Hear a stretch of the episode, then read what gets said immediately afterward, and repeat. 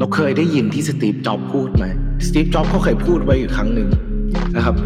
ว่า your time is limited so don't waste your time living someone else's dream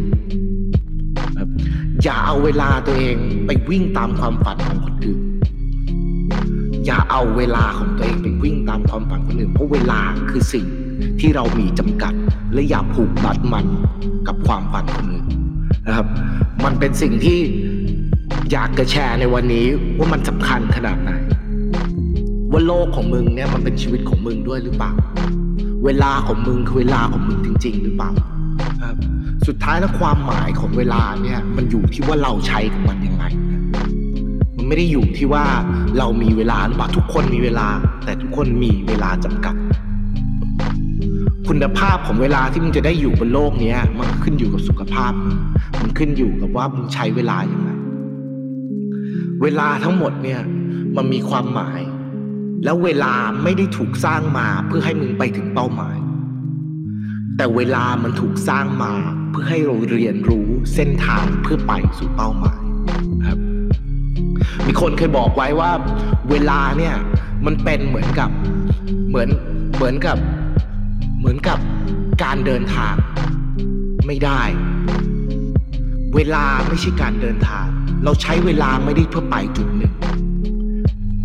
แต่ว่าเราใช้เวลาเพื่อเรียนรู้เส้นทาง เพื่อวันที่เราไปถึงจุดหนึ่งแล้ว เราจะสามารถมองกลับมา และสามารถสะท้อนเห็นตัวตนของตัวเองจริง ๆ ได้นะครับงั้นเวลามันไม่ควรเป็นแค่การทางเพราะการเดินทางเนี่ยมันมีแค่จากจุด A ไปจุด B จากจุด B ไปจุด C มีแค่ว่าเราไปถึงปลายทางหรือเปล่าแต่ว่าจริง ๆแล้ว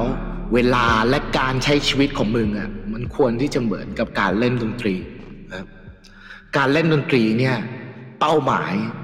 มันไม่ใช่การการการจบที่วักสุดท้าย ไม่ใช่โน้ตสุดท้ายในการบรรเลงเพลง แต่มันคือโน้ตตั้งแต่ตัวแรกจนตัวสุดท้ายที่ร้อยเรียงกันมา แล้วกลายเป็นเพลง กลายเป็นเพลงที่ดี กลายเป็นเพลงที่มีความหมายกลายเป็นเพลงของมึงนะสิ่งพวกนี้เนี่ย คือสิ่งที่มีความหมายที่สุดของชีวิต นี่คือสิ่งที่เปรียบเปรยได้ว่านี่คือชีวิตเราจริง คือชีวิตที่เรามองกลับมาตั้งแต่โน้ตแรกถึงโน้ตสุดท้าย ไม่ว่าเราจะถึงตรงไหนก็ตามเนี่ย ทั้งหมดคือเพลงของเรา โน้ตทั้งหมดคือโน้ตแห่งชีวิตของเราเอง ชีวิตที่มีความหมายนี่เราต้องเข้าใจว่าเป้าหมายอย่างเดียวไม่พอ เส้นทางสุไปสู่เป้าหมายสำคัญไม่แพ้กัน อีกอย่างหนึ่งที่เราต้องรู้ไว้ก็คือโลกนี้มันพยายามจะสร้างเป้าหมายปลอมให้เรา เราต้องรู้ก่อนว่าเป้าหมายของเราเนี่ย มันคืออะไร โลกถูกหล่อหลวมมา แล้วก็สร้างความต้องการปลอมๆให้เรา สร้างเป้าหมายปลอมๆให้เรา สร้างเส้นทางเดินที่ไม่ได้เป็นความจริงให้เรา เส้นทางของการศึกษาป .1 ไปป .2 ป .3 ป .4 ผลักเราเข้าไปอยู่ในโลก แห่งความจริงโลกแห่งทุนนิยม ซึ่งแข่งขันไม่ได้ผลักดัน เป็นโลกที่เขาบอกว่าคุณทำงานอย่างนี้ คุณเรียนจบมา คุณก็ไปเป็นเซลล์เขียอะไรก็ไม่รู้ คุณก็ไปทำงานอยู่เอเจนซี่สุดท้ายคุณกำลังทำความฝันของอื่นอยู่ แล้วสุดท้ายเนี่ย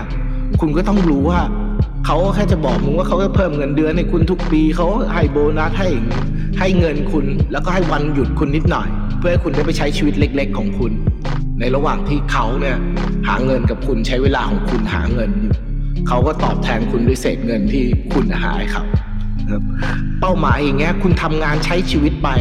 จน 50 คุณได้เกษียณ คุณถึงตรงนั้นแล้ว คุณอยากมีเงินเก็บเท่าไหร่ คุณถึงตรงนั้นแล้ว ตอนคุณอายุ 50 แล้วคุณมองกลับมาเนี่ย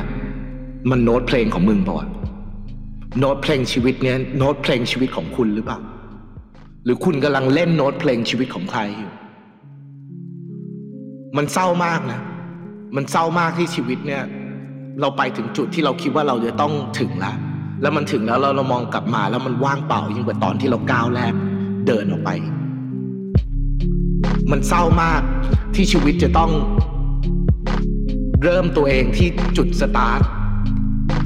สายกว่าทุกคน เพราะเราไปใช้ชีวิตของคนอื่น